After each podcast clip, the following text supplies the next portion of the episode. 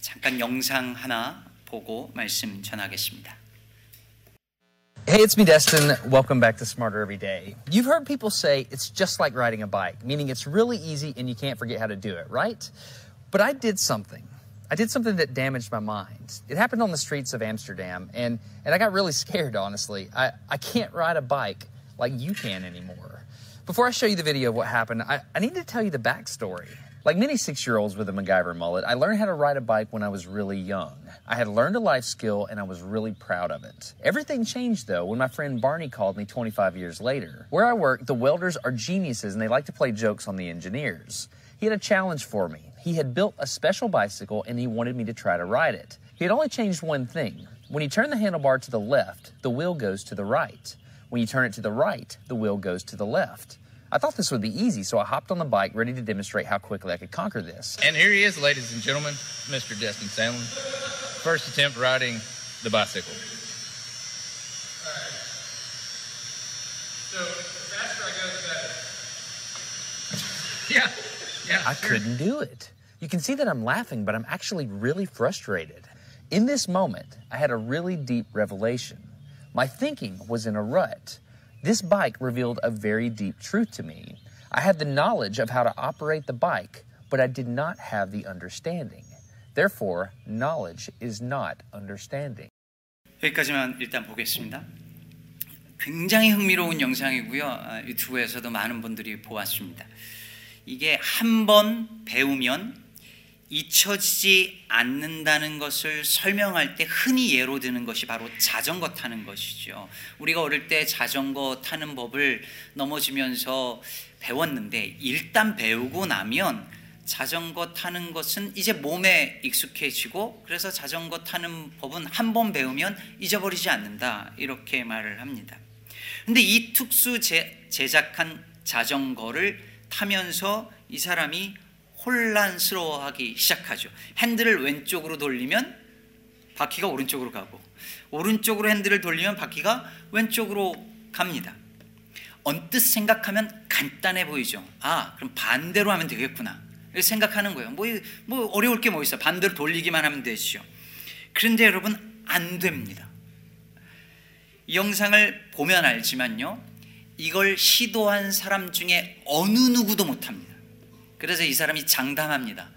당신은 이 자전거를 못합니다. 수도 없이 실험을 해요. 근데 단 한 명도 못합니다. 신기하죠? 될 것 같은데. 왜 그럴까요? 저분의 설명에 의하면 자전거 타기에 관련된 우리 두뇌에 복잡한 알고리즘이 있다는 거예요. 페달에 가하는 하향 압력, 그리고 체중의 기울기, 그리고 핸들의 좌우 조작, 그리고 바퀴의 회전력. 이 모든 것들이 알고리즘의 변수로 작용을 하는데 이 중에 하나라도 바뀔 경우 조작 시스템 전체에 영향을 받는 거예요. 그래서 머릿속으로는 아는 것 같은데 몸이 안 따라주는 거죠. 그래서 이분이 깨달은 게 뭐였냐면 지식이 이해와 동일하지 않다. Knowledge is not understanding 이라고 하는 것을 깨달았다는 거예요. 저는 이 영상을 보면서 엉뚱하게 제자도 그리고 제자 훈련이라는 단어가 생각이 났습니다. 현대 한국 기독교의 이 역사에서 제자 훈련은 빼놓을 수 없는 아주 중요한 운동입니다.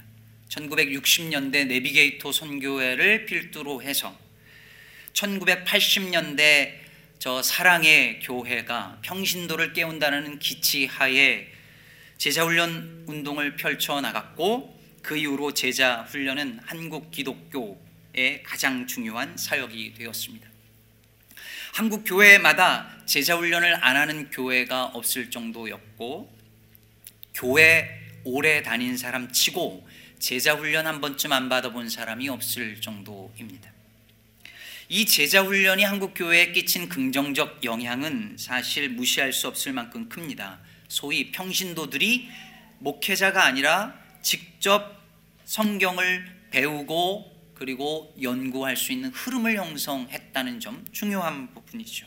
그리고 예수 믿고 복 받는 식의 천박한 복음 이해에서 예수의 제자로서의 삶을 고민하게 만들어 주었으니까요.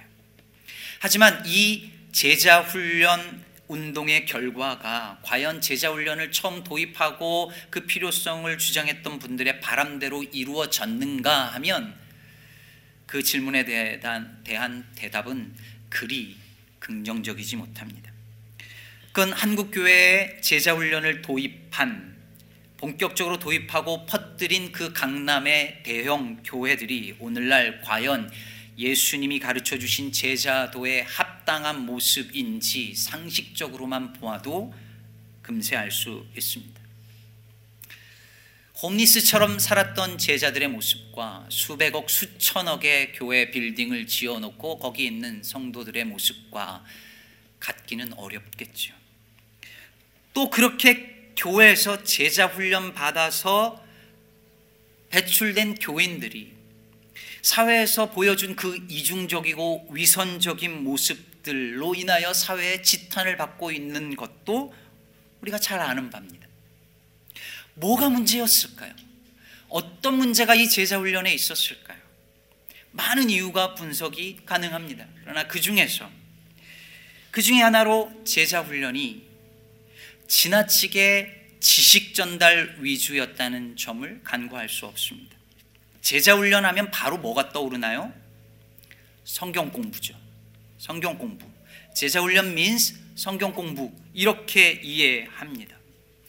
다분히 지식 전달 차원이었습니다. 여기에 덧붙여서 제자 훈련과 함께 한국 교회 특히 기독 청년들에게 지대한 영향을 끼친 기독교 세계관 운동이 있었습니다. 이게 뭐냐면 기독 청년들 중에 특별히 90년대, 2000년대 초반, 뭐 빠르게는 1980년대의 기독 청년들 중에서 이 기독교 세계관의 세례를 받지 않은 사람이 없을 정도인데요. 이것은 간단히 말하면 창조, 타락, 구속 이 관점으로 이 세상을 그리고 우리의 삶의 모든 영역을 바라보자는 운동이었습니다. 아주 중요한 운동이고요. 꼭 배우고 익혀야 하는 세계관입니다. 여러분하고도 함께 이것을 배우고 나눌 시간이 있을 겁니다. 근데 이것도 마찬가지였어요.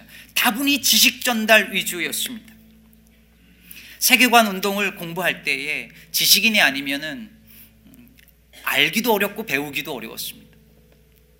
그래서 얼마 전에 이 문제라는 시인은 지금 여기 맨 앞이라는 시집에서 이런 말을 했습니다. 오늘날 우리 시대에 필요한 것은 세계관이 아니라 세계감이다. 여기서 감이 무슨 뜻인지 알죠? 공감할 때 감입니다. 그 글을 딱 읽는 순간에 머릿속에 탕 하고 뭔가 딱 터지는 것 같았어요. 그래 이거다라는 생각이 들었습니다. 오늘날 오늘날 사람들이 가장 많이 잃어버려 가고 있는 것이 바로 공감 능력입니다. 로마서 12장 15절에서 바울이 즐거워하는 자들과 함께 즐거워하며 우는 자들과 함께 울라고 했는데 사람들이 이 공감할 수 있는 능력이 점점 사라져 가고 있는 것이죠. 예수 믿는 사람도 마찬가지예요. 제가 이거를 가장 심각한 문제라고 느끼게 된 사건이 바로 세월호였습니다. 그 어린 학생들이 수백 명이 바다에 수장되어 죽었는데도 함께 울지 못하고 심지어 그걸 정치적인 논리로 비난하기까지 했습니다. 그것도 내 이웃을 내 몸과 같이 사랑하라는 말씀을 배우고 내 원수를 사랑하라는 말씀까지 늘 배우고 암송한다는 교인들이 그랬습니다. 그때 저는 심각하게 고민하게 되었습니다. 여러분, 미국은요, 미국은 9.11 이전과 이후가 신학이 똑같을 수가 없습니다. 다 달라졌습니다. 9.11이 그만큼 큰 사건이었어요. 유럽 역사에서는 홀로코스트가 그렇죠. 한국에서는 세월호 전과 후가 신학이 같을 수가 없습니다. 고민하, 고민이 되었습니다. 뭔가 잘못됐다. 우리가 지금까지 그렇게 설교 듣고 성경 공부하고 제자 훈련한 결과가 이렇게 냉랭한 가슴에 교인들을 배출하는 것이라면 뭔가가 잘못된 거다. 심각하게 문제가 있다라는 고민을 하지 않을 수 없었습니다. 이것이 제가 아까 그 영상을 보면서 제자도 제자 훈련을 떠올리게 된 이유입니다. 머릿속으로는 자전거 조작법, 작동법을 알아요. 아는데 몸이 이해를 못하니 탈 수가 없는 거지요. 지식이 곧 이해는 아니니까요. 그런데 이 영상을 계속 보면 이 영상 속의 남자 데스티니 하루에 5분씩 이 특이한 자전거 타기 연습을 해요. 그리고 마침내 탈 줄 알게 되는데 얼마 걸렸을 것 같으세요? 8개월이 걸립니다. 8개월. 아, 저 사람 운동신경이 없나 보다 그랬지만 보여줘요. 자기 운동신경이 얼마나 좋은지를 보여주거든요. 운동신경 없는 사람이 아니라는 거예요. 근데 8개월이 걸렸대요. 그가 가진 지식을 몸으로 이해하는 순간이 온 거죠. 그게 어떻게 가능했을까요? 무엇이 걸 가능하게 했을까요? 매일 5분씩 8개월의 연습이 그걸 가능하게 한 것입니다. 오늘 본문에 보면 예수님께서 십자가 죽음을 앞두고 제자들과 함께 감남산으로 올라가십니다. 그리고 제자들에게 유혹에 빠지지 않게 기도하라 하시고 저 멀리 뭐 저만치 떨어져서 기도하십니다. 그럼 제자들은 기도했을까요? 아니요. 예수님이 기도하다가 중간에 보니까 제자들이 뭐 하고 있는 거예요? 자고 있었습니다. 뭐 이런 제자들이 다 있습니까? 스승이라는 분은 땀방울이 핏방울이 되도록 기도하는데 제자라는 제자라는 인간들은 퍼질러 자고 있는 거예요. 여러분, 이 제자들이 기도해야 된다는 것을 몰랐을까요? 알았죠.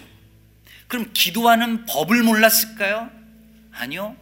이 본문 앞에 쪽에 쭉 보면 기도하는 법을 가르쳐 달라고 주님께 말하고 또 가르쳐 주세요. 다 알았어요. 이미 이전에 기도하는 법도 알았습니다. 다 알았습니다. 그런데 다 알면서 그들은 왜 그랬을까요? 다 알면서. 근데 여러분, 이게 바로 우리 문제 아닙니까? 아는데 안 돼요. 기도해야 하는 줄 아는데 못하고 살아요. 말씀 묵상해야 하는 줄 아는데 지난 주일날 성경 들고 이번 주에 처음 들고 왔어요. 먼지 털어야 해요. 사랑해야 하는 줄 아는데 그게 안 돼요. 용서해야 하는 줄 아는데 자꾸 미움이 생겨요. 아는데 안 돼요. 이럴 때 우리가 흔히 하는 변명이 있죠. 마음은 원이로되 육신이 약하도다. 오늘 본문에는 안 나오는데요. 똑같은 사건을 기록한 마가복음 14장에 보면 예수님이 자고 있는 제자들을 향하여서 말씀하세요. 마음에는 원이로 돼 육신이 약하도다. 여러분 이걸 누가 한 말씀이라고요? 예? 예수님이 제자들이 아니었어요. 제자들이 기도하지 않고 자다가 예수님이 야 왜 기도 안 해? 그러니까 아유 저희가 어, 죄송해요. 마음은 원인데 육신이 약하네요. 이렇게 말한 게 아니라는 거예요. 다시 말해서 믿음 생활 똑바로 못하는 사람이 아, 내가 마음은 잘하고 싶은데, 내가 마음은 신앙생활 잘하고 싶은데, 몸이 안 따라줘서, 여건이 안 돼서, 시간이 없어서, 환경이 안 돼서, 그래서 안 되네요. 라고 핑계대는 그런 식의 말씀이 아니었다는 거예요. 예수님이 하신 말씀이었어요. 예수님이 제자들이 자기들을 합리화하기 위해서 한 말씀이 아니었어요. 그럼 예수님은 무슨 의미로 그 얘기를 하셨을까요? 마음은 원이로 돼 육신이 약하도다. 야, 마음은 니네들이 정말 기도하고 싶은데 육신이 약해서 지금 조는구나. 이런 의미로 들리지만 실은 정반대예요. 오늘 본문 앞에 보면 베드로와 제자들이 예수님이 이제 십자가 지러 가는 그 상황에서 자기들이 죽어도 예수님을 부인하지 않겠다라고 호언장담하죠. 뭐라고 하냐면 주와 함께 오게도 즉 감옥에도 죽는데도 가기를 각오했다라고 말하고 있어요. 그럼 제자들이 거짓말한 건가요? 거짓말했습니까? 아니요. 진심이었어요. 예수님이 가는 곳이라면 어디든 따라가겠다는 건 그들의 진짜 진심이었습니다. 마음은 그걸 원했습니다. 그런데 예수님은 그들이 그럴 수 없다는 걸 알았어요. 왜? 마음은 원하지만 육신이 약하기 때문에. 마음은 원하지만 육신이 약해서 그 결심대로 그들의 각오대로 안 된다는 것을 주님이 아신 거예요. 사실 우리도 그렇잖아요. 마음은 정말 주님 말씀처럼 살고자 하는데 육신의 문제가 우리의 결심을 흐리게 만들어요. 그럼 어떻게 해야 되죠? 아, 육, 마음은 원하는데 육신이 약해서 안 돼요라고 핑계대며 그 모습 그대로 살아야 하나요? 아니죠. 그래서 주님이 말씀하신 거예요. 유혹에 빠지지 않게 기도하라. 너희들이 마음에 간절히 원하고 결심할지라도 시험이 오면 육신이 약하기 때문에 넘어진다. 그러니 기도하라.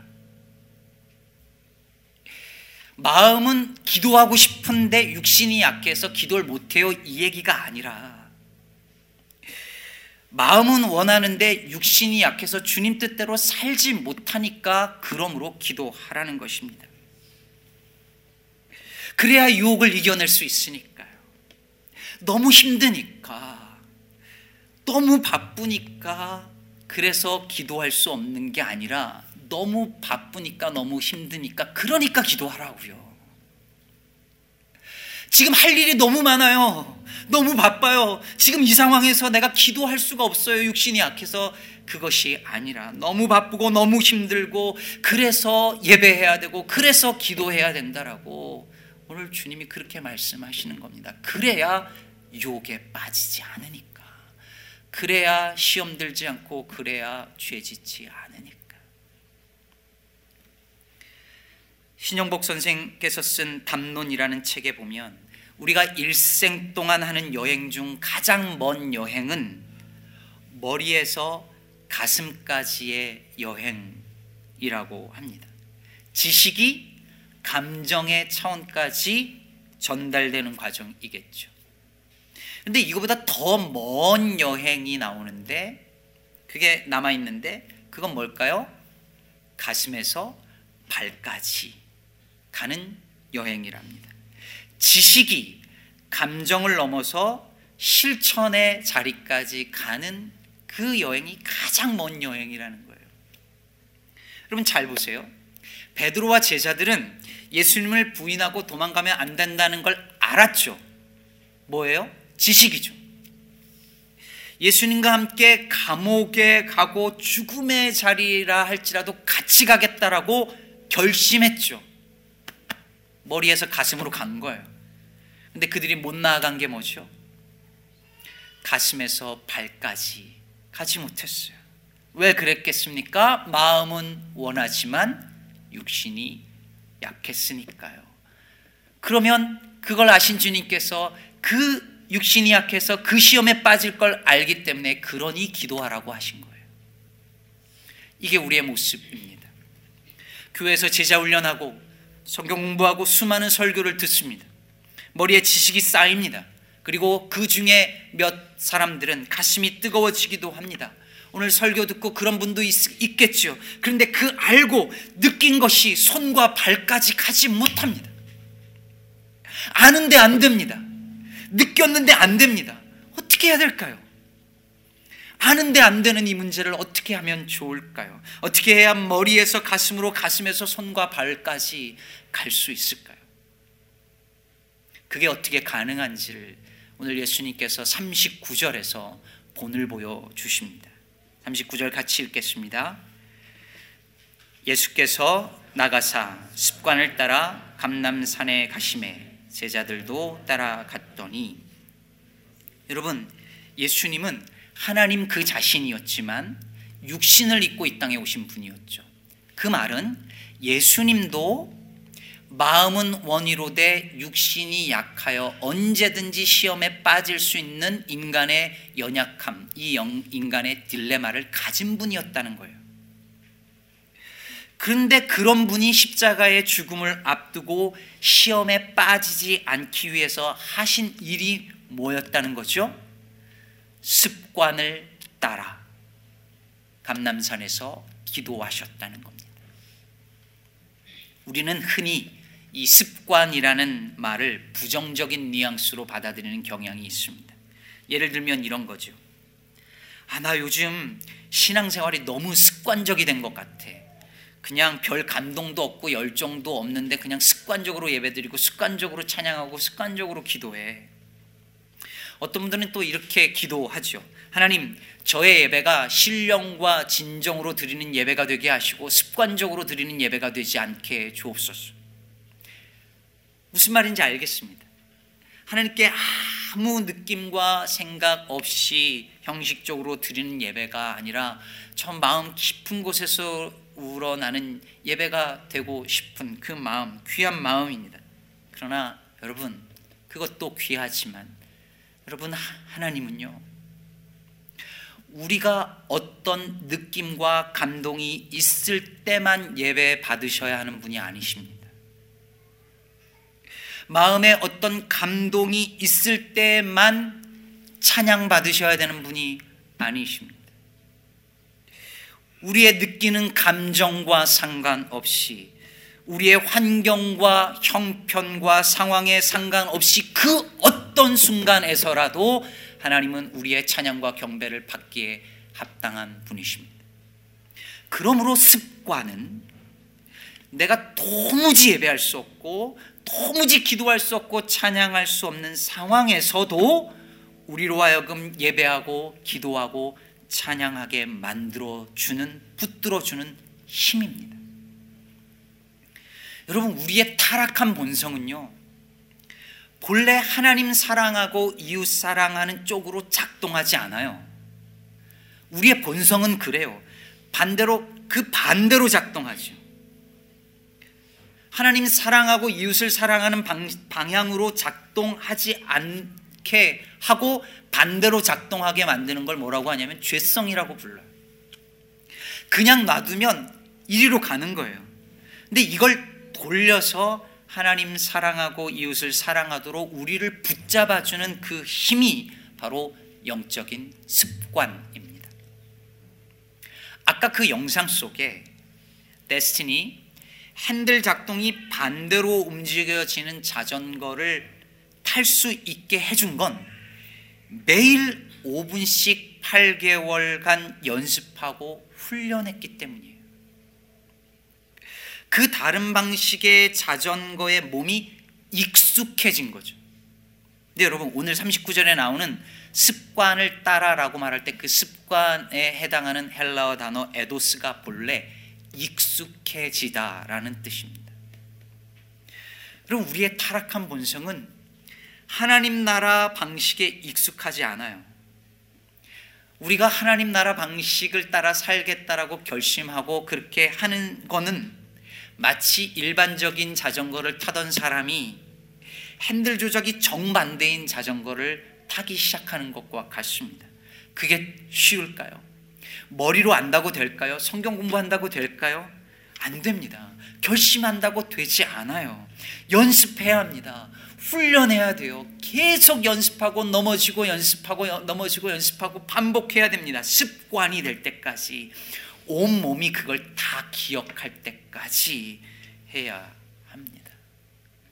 이 영상을 보면 데스니 이제 자전거를 연습을 하거든요. 근데 자전거를 딱 저 자전거를 탈 수 있게 된 후에도 첫날 그러니까 자전거를 처음 타게 된 날 전날까지도 못 탔대요. 근데 그날 머릿속에 막혔던 두뇌 회로가 탁 열리는 듯한 느낌이 나면서 자전거가 타지더라는 거예요. 근데 한동안은 그게 쉽지 않았대요. 조금만 외부 자극이 오면 즉 셀폰이 울리거나 주의 집중을 기울이지 않으면 금방 넘어지는 거예요. 근데 계속 연습을 했더니 이제 어떻게 될까요? 주의를 기울이지 않아도 생각하지 않아도 아 이걸 이렇게 틀어야 되겠다 생각하지 않아도 자연스럽게 타게 돼요. 심지어 저는 이 부분이 가장 놀라웠는데 그 자전거에 완전히 익숙해진 다음에 데스니 어떻게 하냐면 일반 자전거를 타요. 어떻게 됐을까요? 못 탑니다. 자전거 타는 법을 잊어버린 거예요. 완전히 잊어버린 거예요. 여러분, 우리가 예수를 믿으면요. 하나님 나라의 작동 방식이 세상과 정반대인 것을 깨닫게 돼요. 하나님 나라 작동 방식이 뭐예요? 사랑이죠, 사랑. 그래서 말씀을 통해서 지식적으로 배운 그 사랑을 실천하려고 애써요. 처음에는 생각해야 돼요. 집중해야 돼요. 여러분, 사랑해야지, 용서해야지라고 생각한다는 건 그게 아직 우리의 본성이, 네이처가 안 됐다는 뜻이잖아요. 여러분, 난 눈, 눈 깜빡거려야지 생각하는 분 있어요? 나 숨 쉬어야지 생각하는 분 없잖아요. 그건 우리의 본성처럼 자연스러운 거죠. 근데 여러분 우리가 왜 아, 용서해야지 사랑해야지 왜 그래요? 이게 아직 우리의 네이처가 안 됐기 때문이죠. 그 자전거가 아직 몸으로 익숙해지지 않았기 때문이에요. 그러니까 자꾸 외부의 유혹이 오면 넘어지죠. 하지만 이것을 계속 연습하고 또 연습하고 훈련하면 사랑이 우리의 행동 방식이 되고 심지어 우리의 네이처, 우리의 본성이 되는 겁니다. 그럼 어떤 일이 일어날까요? 계속 이렇게 되면 어떤 일이 일어날까요? 사랑하지 않는 법을 잊어버립니다. 세상의 작동 방식을 잊어버립니다. 하나님 나라 작동 방식에 완전히 적응했기 때문이죠. 그걸 가리켜서 신학적으로 성화, sanctification이라고 부릅니다. 그래서 습관이 영성이다라는 책을 쓴 제임스 스미스는 사랑은 곧 습관이고 제자도는 그 습관을 바로잡는 것이라고 말해요. 그리고 교회는 그 습관을 재형성하는 장이라고 소개합니다. 이분의 표현에 의하면 여러분 잘 들어보세요. 교회는 예수라는 심장을 이식받은 이들이 새로운 심장으로 살아가는 법을 배우는 재활 치료 센터라는 거예요. 예수라는 새 심장을 이식받은 이들이 이 새 심장으로 살아가는 법을 배우고 훈련하는 재활 치료 센터가 교회라는 거예요. 여러분 지지난 주에 변화하는 교회라는 제목으로 설교를 했습니다. 그러면서 마음을 새롭게 함으로 변화를 받아야 한다고 말씀드렸지요. 여기서 마음은 마인드이고 생각에 가까운 단어라고 설명했습니다. 변화를 이루기 위해서는 먼저 생각의 전환이 있어야 합니다. 근데 여러분, 생각이 바뀐다고 변화가 곧바로 이루어지지 않습니다. 그건 출발일 뿐이죠. 여러분, 이제 우리 교회가 새로운 변화를 꿈꾸고 생각하고 마인드를 바꿨다고 내년부터 진짜 변화가 확확 일어날까요? 아니요. 그게 그렇게 쉽지 않습니다. 처음에는 저 자전거 타는 사람처럼 삐그덕거리고 넘어지고 충돌이 일어날 거예요. 여러분, 진짜 변화는 우리의 그 변화된 생각이 가슴으로 그리고 그 가슴에서 손과 발로 오기까지 끊임없이 습관을 따라 연습하고 훈련할 때 이루어집니다. 내년도 말씀 묵상에 초점을 맞춘다고 했는데 이게 그냥 자동으로 안 됩니다. 여러분 매일 매일 습관을 따라 자기의 몸을 쳐서 복종시켜서 억지로라도 매일 그 아침에 자기 자신을 성경 앞에다가 질질 끌고서라도 데려다 놓는 연습과 훈련이 없고서는 안 됩니다. 언젠간 하겠지요? 아니요, 평생 못 합니다. 교회는 우리가 이 세상에서도 하나님 나라 작동 방식에 따라 살 수 있는 습관을 재형성하도록 연습하는 훈련장입니다. 여러분 지금 여기서 모여서 우리 교회에서 하, 모여서 하는 모든 게 다 훈련입니다. 우리의 본성을 바꾸기 위한 습관을 재형성하는 곳입니다. 그런 자리입니다. 여러분, 예배 시간, 시간 맞춰 오는 거 훈련이에요. 예배 시간 늦게 오는 거 습관입니다. 여러분 생각해 보세요. 기독교는 약속의 종교예요. 구약, 신약. 그렇죠? 하나님과의 약속을 맺고 그 약속에 기초해서 하나님은 우리 하나님이 되고 우리는 하나님의 백성이 되는 거잖아요. 그래서 언약이 너무너무 중요한데 하나님과 성도들과 맺은 예배의 시간에 약속도 못 지키면서 언약 백성이 된다는 것은 사실은 넌센스죠. 예배를 딱 시작할 때 빈자리가 많이 보이면 제 심장이 두근거리고 식은땀이 나고 낙심해서 꼭 하는 얘기가 아니에요. 이게 다 훈련이고 습관이라는 거죠. 근데 그 습관이 하나님의 나라 방식을 누군가를 섬기고 주님과 초점을 맞추기 위해서 우리의 본성을 바꾸어 나가는 연습이고 훈련이라고 하는 거잖아요. 잘 안 보이는 것 같지만 교회는 언제나 습관을 따라서 루틴으로 교회를 섬기는 이들이 있어서 교회는 여전히 유지되고 이렇게 우리가 예배를 드리는 거예요. 토요일 아침이 되면 성도들이 새벽 예배 나와서 청소를 하세요. 쓰레기통을 비워요. 재활용 쓰레기를 정리해서 갖다가 버려요. 다시 쓰레기 봉지를 넣어요. 바닥을 닦고 여러분들이 앉아 있는 의자를 다 걸레로 닦아요. 백큐을 하고 구석구석에 있는 거미줄을 치웁니다. 주보를 만들어요. 주보를 누군가 접어요. 저 테이블을 세팅하고 갖다 놔야 돼요. CD를 구워요. 레이블을 누군가 만들어요. 그걸 저기다가 갖다 놔요. 여러분이 보는 저 PPT를 누군가는 토요일 날 저녁에 만들어야 되고 지금 누군가는 그걸 눌러요. 여러분이 먹는 떡과 피자를 누군가는 아침 일찍 심지어 새벽에 가서 기다렸다가 그것을 픽업해서 와야 해요. 그래야 우리가 그걸 먹어요. 예배가 마치고 나면 그리고 돌아가면 여러분 그냥 가지만 누군가는 남아서 떨어진 주보를 줍고 쓰레기를 줍고 쓰레기를 치우고 다시 제자리로 놓고 창문이 다 닫혔는지를 확인하고 문이 잠겼는지를 확인하고 가요. 여기에 있는 하나라도 다 빠, 누군가 빠져버리면 교회는 구멍이 나게 되어져 있어요. 교회는 크고 엄청난 일들을 통해서 변화하는 것이 아니라 이런 눈에 보이지 않는 작은 선김을 통하여서 교회는 변화되어져 가는 거예요. 이런 일들을 루틴으로 습관을 따라서 하는 분들은 이렇게 생각할 수 있어요. 이게 뭔 의미가 있나? 나는 기쁨도 감동도 잃어버려고 하고 있는데. 또 어떤 분들은 그런 감동이 생길 때까지 아무것도 안 하고 있을 수도 있어요.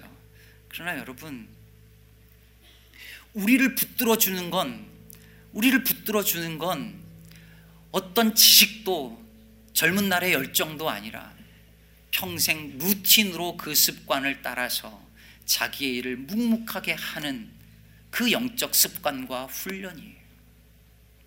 그게 우리를 붙들어 주는 거예요. 제가 한 요양원에 갔다가 그런 일을 겪었어요. 거기에 있는 분들이 거의 다 치매 환자들이세요. 저를 붙들고 계속 했던 얘기 또 하고 했던 얘기 또 하고 그리고 또 잊어버리고 또 하고 자기 자식이 누군지도 못 알아보고 다 그런 분들이에요. 근데요 예배 시간이 됐는데 이분들이 찬송을 부르네. 아니 찬송만 어떻게 기억을 하는 거야?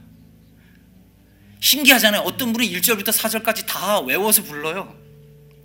어떻게 그럴 수 있어요? 평생 습관을 따라 찬송을 부른 거죠.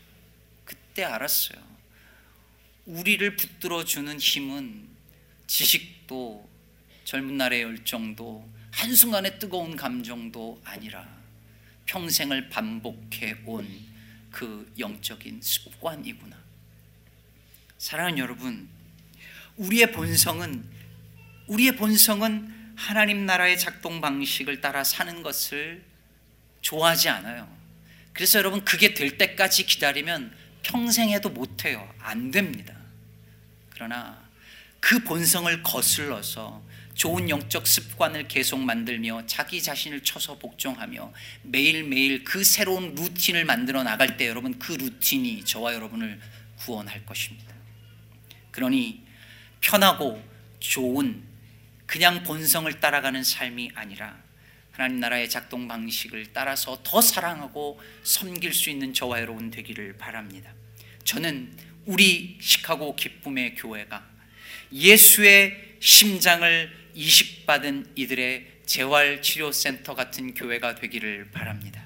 새 심장 받은 은혜에 감사하되 거기에 머물러 있는 것이 아니라 새로운 심장을 이식받고 그 새로운 심장으로 살기 위하여 연습하고 훈련하고 우리의 습관을 바꿈으로 말미암아 사랑하지 않는 법을 잊어버리고 섬기지 않는 법을 잊어버리고 세상 방식으로 사는 법을 아예 잊어버릴 만큼 참 그리스도인의 제자로 살아가는 저와 여러분 되기를 주의 이름으로 축복합니다.